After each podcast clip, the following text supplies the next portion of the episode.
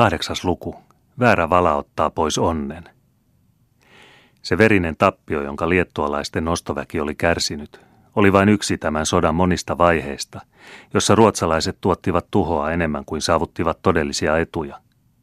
Tapahtui se, mitä oli odotettu. Kun vihollinen päivän tullen oli saanut tietoonsa ruotsalaisten todellisen sotavoiman, kokoontui se taas kahta raivokkaampana, niin kuin aalto sen veneen vanavedessä, joka on uskaltanut sen rauhaa häiritä. Bertelsöld sai panna liikkeelle kaiken sen älynsä ja erinomaisen sotataitonsa, jonka hän oli oppinut ensin Kusta Adolfin ja sittemmin Baneerin ja Torstensonin koulussa, päästäkseen tasangon yli, jossa viholliset häntä joka taholla ympäröivät. Se onnistui hänelle. Hän hankki väelleen tilaisuuden tarpeelliseen lepoon, virkisti sen voimia ja rohkeutta ryöstättämällä pari kolme aateliskartanoa, yhtyi Della Gardin jättämiin joukkoihin ja eteni aina Vilnaan saakka – Tuo kaikki onnistui hänelle tarkkaan laskettujen liikkeiden ja ankaran sotakurin avulla. Ja edisti hänen tarkoituksiaan myöskin vihollisten eripuraisuus ja ryöstön halu. Sillä liettualaiset talonpojat olivat aatelisherrainsa ankaran sorron alaisina ja käyttivät mielellään tilaisuutta hyväkseen heitä nöyryyttääkseen ja ryöstääkseen. Kaikkialla, missä nostoväki kulki ruotsalaisten jäljessä, vapisivat linnat ja kartanot yhtä paljon oman väen kuin vihollisten vuoksi. Sekä ystävä että vihollinen hävitti kauheasti maata – Kamaloita ilkitöitä tehtiin, mutta kerrotaanpa myöskin tältä hävityksen ajalta piirteitä jalosta uhrautumisesta ja orjien lempeitä herroja kohtaan osoittamasta liikuttavasta uskollisuudesta. Bertelschöldin rohkeus ja menestys hämmästytti liettualaisia mitä suurimmassa määrässä. Ole raakoja ja taikauskoisia, selittivät he sen yliluonnollisella tavalla. 30-vuotisen sodan jo puoleksi unohtuneet tarut suomalaisten loitsutaidosta uudistuivat – niin suuri oli liettualaisten pelko, että yksi ainoa suomalainen sotilas ainoastaan kättään nostamalla ja muutamia salaperäisiä sanoja lausumalla ajoi heitä laumoittain pakoon. Bertelsöld osasi mainiosti käyttää tätä taikauskoa hyväkseen. Vankien sallittiin ikään kuin sattumalta olla läsnä kummallisissa taikatoimituksissa, joita oli tahallaan toimeenpantu heitä varten milloin nousi joksikin Liettuan jo aikoja sitten kuolleeksi suuriruhtinaaksi puettu sotamies luukun kautta lattian alta ja tarjosi kumartaen kenraalille suuriruhtinaallista kruunuaan. Milloin päästettiin salaa vapaaksi kesytetty kotka, joka sitten laskeutui Bertelschöldin olkapäälle vankien nähden. Milloin taas nähtiin kenraalin synkästi tuijottavan johonkin paikkaan kentällä ja tekevän salaperäisen merkin kädellään. Kun hänen osoittamansa paikkaa alettiin kaivaa, Löytyi sieltä suuri varasto aseita ja ruokavaroja. Kaiken tämän näkivät vangit, jonka jälkeen heidän annettiin paeta. Tarkoitus oli vähällä onnistua. Pakoon päässeet liettualaiset levittivät mitä kummallisimpia juttuja. Mikä ihmisvoima olisikaan voinut vastustaa tuota mahtavaa päällikköä ja taikuria, joka tarpeen mukaan hallitsi henkiä, hallitsi ihmisiä ja eläimiä, ja joka pulaa jouduttuaan vain tarvitsi osoittaa sormellaan maahan kaivattaakseen sieltä yltäkyllin ruokavaroja ja aseita. Vaikkakin Bertelsöld oli hallinnut kokoon kaikki saatavissa olevat ruotsalaiset joukot koko maasta, ei hänen armeijansa noussut täyteen kolmeen tuhanteen mieheen. Tällä vähäisellä sotavoimalla ei ajan pitkään voitu mitään sanottavaa saada aikaan. Bertelsöld tuumi sen tähden saavuttaa tarkoituksensa viekkaudella – ja luultavasti oli hän sitä varten saanut määräyksiä, jotka olivat alkujaan lähteneet Slippenbachin valtioviisaasta päästä. Ensiksi kääntyi hän tilanomistajan puoleen ja lupasi Ruotsin hallituksen puolesta laajentaa aatelin suuria etuoikeuksia. Kun se ei onnistunut, kääntyi hän kätyriensä kautta talonpoikien puoleen, luvaten heille vapautta maaorjuudesta ja kaikista ulosteoista, ja viittasipa vielä siihenkin, että he saisivat ryöstääkseen kaikki herrojensa linnat – Tämäkin yritys kilpistyi kansallisvihan kalliosta. Silloin turvautui Bertelsöd uuteen petokseen, joka oli yhtä rohkea kuin kaikki mihin hän ryhtyi. Hän oli olevinaan kovasti suuttunut Ruotsin hallitukselle, joka tahtoi kukistaa urhoolliseen ja mainehikkaa Liettuan kansan ja käytti häntä välikappaleenaan. Hän tahtoi sen vuoksi Liettuan säätyjen kanssa keskustella siitä, miten sovinto voitaisiin parhaiten aikaan saada – ja viittasi jotenkin selvästi siihen, että hän olisi valmis pettämään kuninkaansa, kun vain saisi korvaukseksi tarpeellisen määrän rahaa ja läänityksiä. Liettualaisilla oli juuri siihen aikaan syksyllä jonkinlaiset valtiopäivät Vilnassa, jossa he valoja vannomalla ja suurta melua pitämällä sitoutuivat hävittämään ruotsalaiset viimeiseen mieheen. Bertelsödin ehdotusta ei sen vuoksi otettu kuuleviin korviinkaan, ja pidettiin sitä pikemminkin uupumuksen ja hätääntymisen merkkinä – mutta vähitellen muuttuivat mielet. Huhu muukalaisen sotapäällikön liitosta paholaisen kanssa oli alkanut levitä ja herätti kaikkialla taikauskoista kauhua.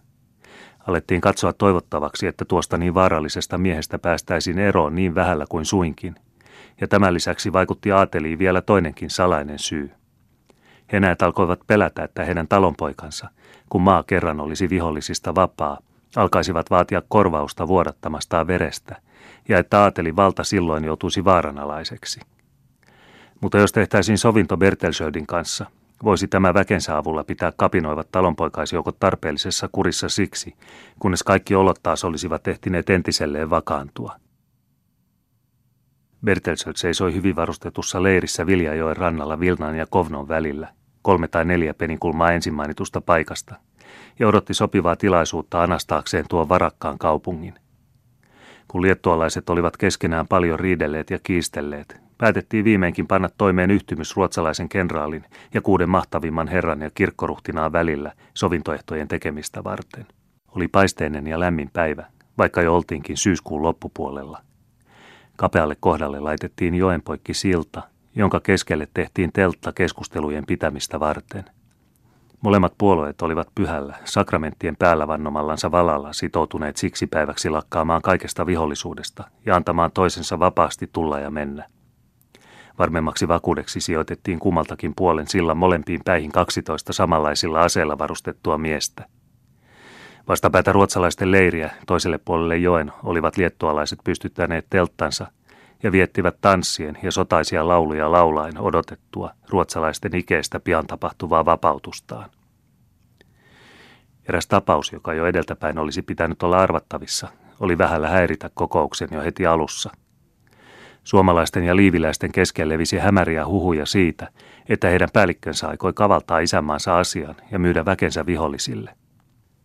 Tyytymättömyys, joka alussa vain kuiskallen kulki, muuttui vähitellen äänekkääksi ja uhkasi puhjeta ilmikapinaksi.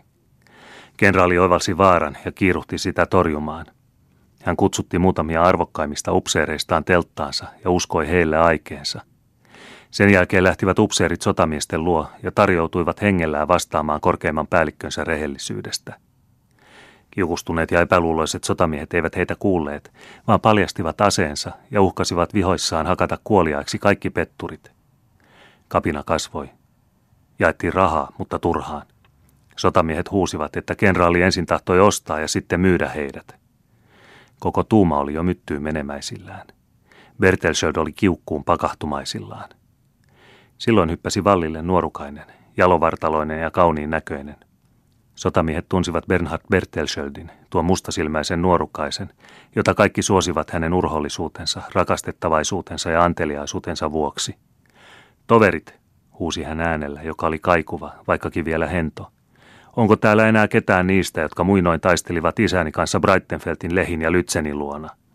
On, on, vastattiin usealta taholta – sillä siellä oli todellakin vielä sotavanhuksia, jotka, samoin kuin heidän kenraalinsakin, olivat taistelleet sadoissa tappeluissa aina vuodesta 1630 alkaen. Missä on sitten teidän joukossanne se, jatkoi nuorukainen vihan ja innostuksen puna hienoilla poskillaan hehkuen. Missä on se, joka uskaltaa syyttää isäni, kreivi Kustaa Bertelschöldiä siitä, että hän kertaakaan olisi isänmaataan pettänyt ja mainettaan tahrannut? Hävetä saisitte toverit, että huhuihin ja juorupuheisiin luottaen epäilette päällikköänne, joka kunnialla on palvellut Ruotsin kruunua kuusi kolmatta vuotta, joka on ollut mukananne kaikissa vaaroissa, joka on vierellänne taistellut ja nälkää nähnyt ja janoa kärsinyt niin kuin halvin joukossanne. Uskallatteko sanoa petturiksi sellaista miestä? Nuorukaisen sanat vaikuttivat. Sotamiehet alkoivat hävetä itseään tuon parattoman pojan edessä, joka muistutti heille sotilaan velvollisuuksia ja kunniaa. Ajat ovat kehnot, mutisivat jotkut. Eihän enää voi tietää, ketä uskoo. Isäni on kunnian mies, huudahti Kreivi Bernhard uudelleen tulistuen.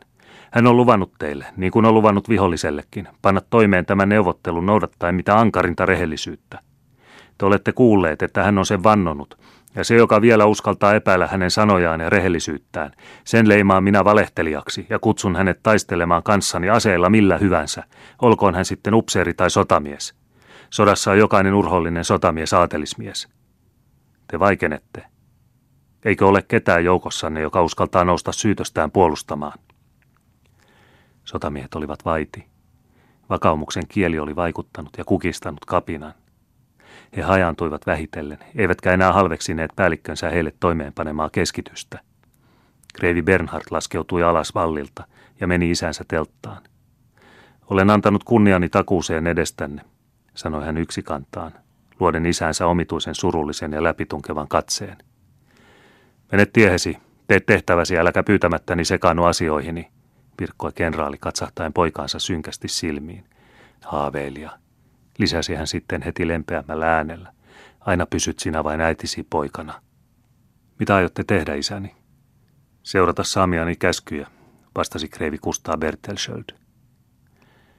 Keskustelujen alkamisajaksi sovittu hetki läheni. Oli kello 12 päivällä.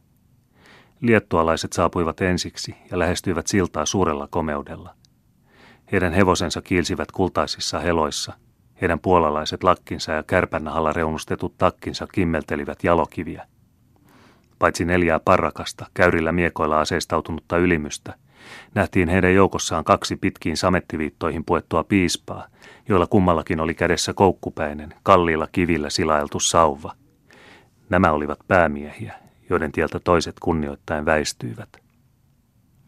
Kun tuo loistava seurue oli tullut sillan päähän, nousivat nuo kuusi neuvottelijaa maahan, jättäen hevosensa komeasti puetuille palvelijoilleen. Sen jälkeen vetäytyi seurue takaisin. Nuo kuusi astuivat telttaan tulkin seuraamina, ja liettualaisten 12-miehinen henkivartioväki pysähtyi sillan päähän, niin kuin sovittu oli.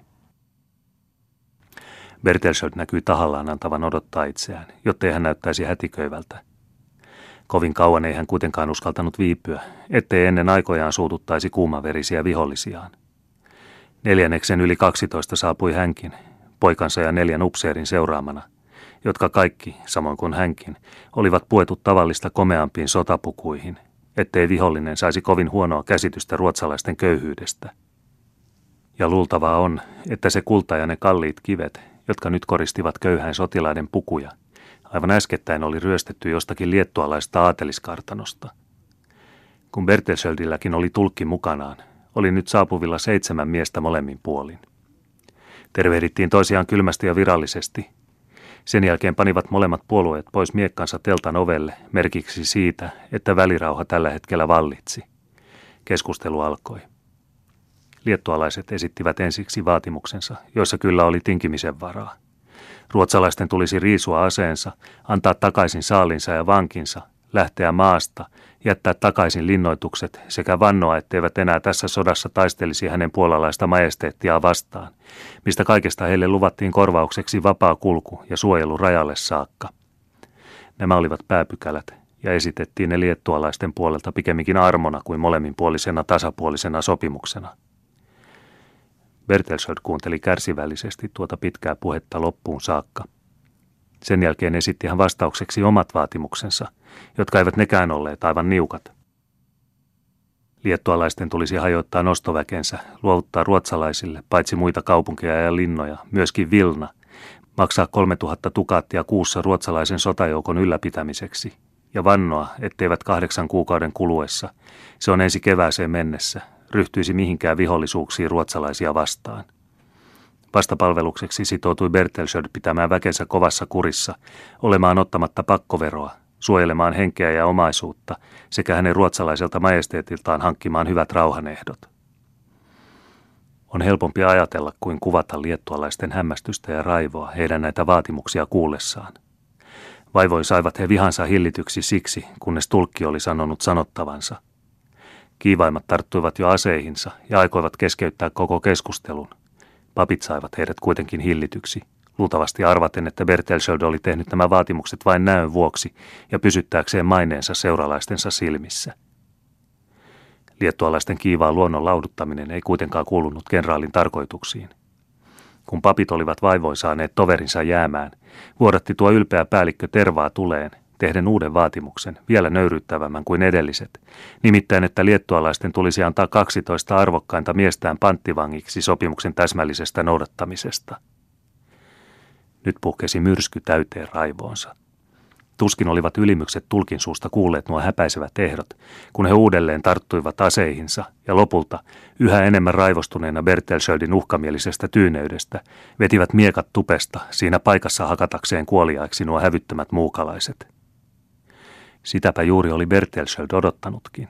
Tuskin oli ensimmäinen miekka tupestaan lentänyt, kun Bertelschöld otti vyöstään pienen pillin ja vihelsi sillä yhden kerran pitkään ja kimakasti – Silmänräpäys sen jälkeen kuului kova paukaus ja kohta paikalla rytinä. Silta teltan alla horjui ja näytti aikovan upota. Puun pirstaleita ja kivenmuruja satoi teltan päälle, tunkien paikotelle vaatteen läpi sisäänkin ja satuttaen joitakuita läsnä oleviakin, kuitenkaan ketään vahingoittamatta. Ensi hämmästyksessään laskivat liettualaiset paljastetut aseensa alas. Tuo taikauskoinen pelko Bertelsöldin yliluonnollisesta voimasta lamautti heidän rohkeutensa – Ainoastaan yksi heistä kiiruhti ulos, mutta pysähtyi kuin kivettyneenä teltan ovelle.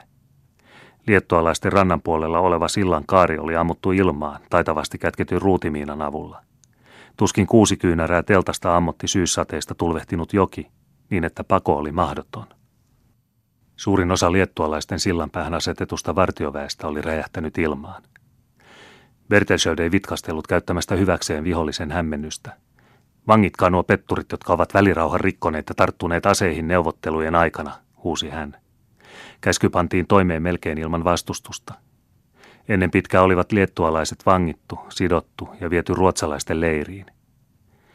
Mutta kun Bertelsöld aikoi lähteä teltasta, asettui hänen poikansa, Kreivi Bernhard hänen tielleen.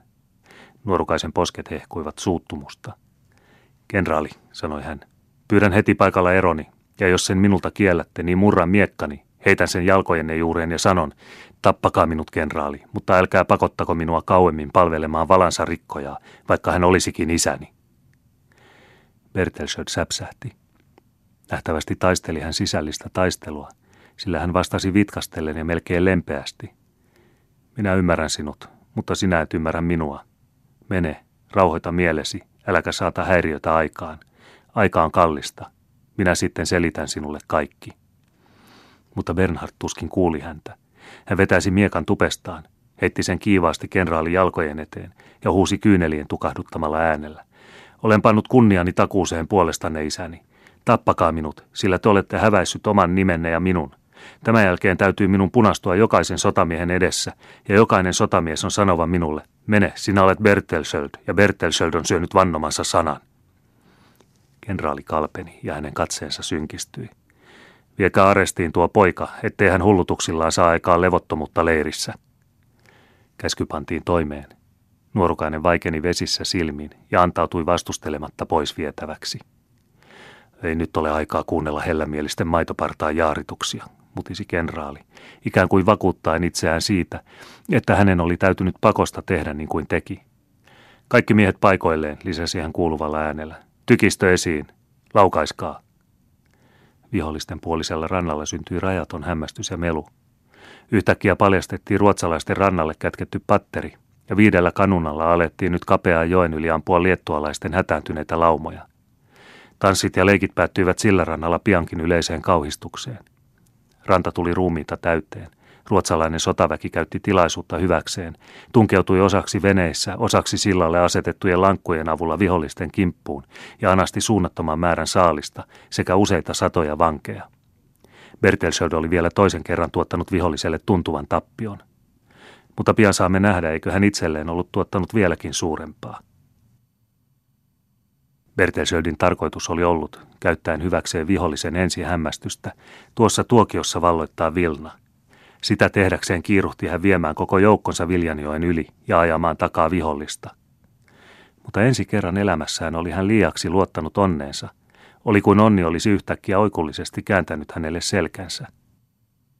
Kun näet tykistöä laahattiin kiireessä korjatun sillan yli, tapahtui se kumma, että lankut ja laudat yhtäkkiä murtuivat raskaan painon alla. Neljä kanunaa suistui hevosineen ja miehineen jokeen, ja kokonainen päivä meni hukkaan ennen kuin muut pääsivät yli. Sillä välin oli suomalainen ratsuväki, siinä luulossa, että jalkaväki ja tykistö seurasivat mukana, uskaltautunut aina Vilnan porttien edustalle. Kenraalin poissaoloa hyväkseen käyttäen olivat ratsumiehet hajaantuneet ryöstämään ympärillä olevaa seutua. Ärimmilleen kiihoittuneet liettualaiset rohkaisivat mielensä, kokoontuivat taas tuhantisiin joukkoihin, iskivät kuoliaaksi jokaisen ryöstöretkeilijän, joka oli uskaltanut ominpäinsä liikkeelle lähteä, ja asettuivat toisia väijymään. Se onnistui. Ratsuväkeä, jota oli vain noin kolmisen sataa miestä, ahdistettiin ankarasti kaikilta tahoilta. Sen täytyi peräytyä, se joutui satimeen, ajautui metsäsolaan ja tuhoutui melkein viimeiseen mieheen. Ainoastaan parin kolmenkymmenen ratsumiehen onnistui kiertoteitä paeten yhtyä pääjoukkoon. Bertelsöld vannoi kostavansa. Vihdoinkin oli hän tullut joen yli ja kiiruhti nyt rientomarssissa Vilnaa vastaan. Turhaan. Otollinen hetki oli mennyt. Kymmenkertainen vihollinen sulki häneltä tien. Kolme kertaa teki Bertelsöld hyökkäyksen. Kolme kertaa syöstiin hänet takaisin, joka kerta yhä suuremman tappion kärsineenä. Ja joka kerralla kasvoi vihollisten rohkeus, samalla kuin ruotsalaisten luottamus johtajansa onneen väheni. Eivät mitkään temput, ei mikään viekkaus ja rohkeus enää auttanut tuota pelotonta päällikköä. Jokainen uusi yritys päättyi uuteen tappioon. Vajassa kuudessa päivässä oli ruotsalaisten sotaväki sulannut puoleen määräänsä, ja seitsemäntenä päivänä sillan räjähyttämisestä huomasi Bertelsöld olevansa kostonhimoisen vihollisen saarroksessa. Asema oli epätoivoinen. Ruotsalaisten lähimpään varustukseen oli 15 penikulmaa. Mitä hyödytti murtautua läpi, kun muutamien tuntien kuluttua tulisi olemaan samanlaisessa tai vielä tukalammassa asemassa? Kenraali tarkasti urhoollista, harventunutta miehistöään. Ei mitään nurinaa, ei mitään valitusta kuulunut uupuneiden sotamiesten huulilta, mutta mieli oli synkkä, rinta toivoton. Bertelsöld koetti heitä rohkaista. Pelkäisimmekö noita kurjaa talonpoikaislaumoja, joita niin usein olemme sirottaneet kuin akanoita tuuleen? huudahti hän koettaen herättää luottamusta muinaisia aikoja muistelemalla. Ei kenraali, vastasi muuan harmaantunut sotavanhus Kusta Adolfin ajoilta. Me emme pelkää vihollista, mutta me pelkäämme Jumalaa. Me yksinkertaiset sotamiehet emme ymmärrä ihmisten viisautta. Me olemme aina kuulleet sanottavan, että väärä vala ottaa pois onnen. Bertelsöld hymähti kummallisesti. Olet oikeassa, sanoi hän sukkelasti. Vihollinen vannoi pitävänsä välirauhan, ja kuitenkin vetivät ne roistot miekkansa meitä vastaan. Siitä on meidän ymmärtäminen, että Jumala on antanut heidät haltuumme, vaikka he nyt ylpeilköötkin luulusta tappiostamme. Samalla hetkellä saapui tieto, että vihollinen oli murtanut yhden ulkovarustuksista, ja että tuon pienen sotajoukon oikea sivusta oli vaarassa. Bertelsöld heitti he hevosensa selkään ja kiiruhti sinne, Tuskin oli hän saanut hyökkäyksen torjutuksi, kun samanlainen tieto tuotiin vasemmalta sivustalta. Sinne kirjensi kenraali. Taas lennätettiin uusia sanomia.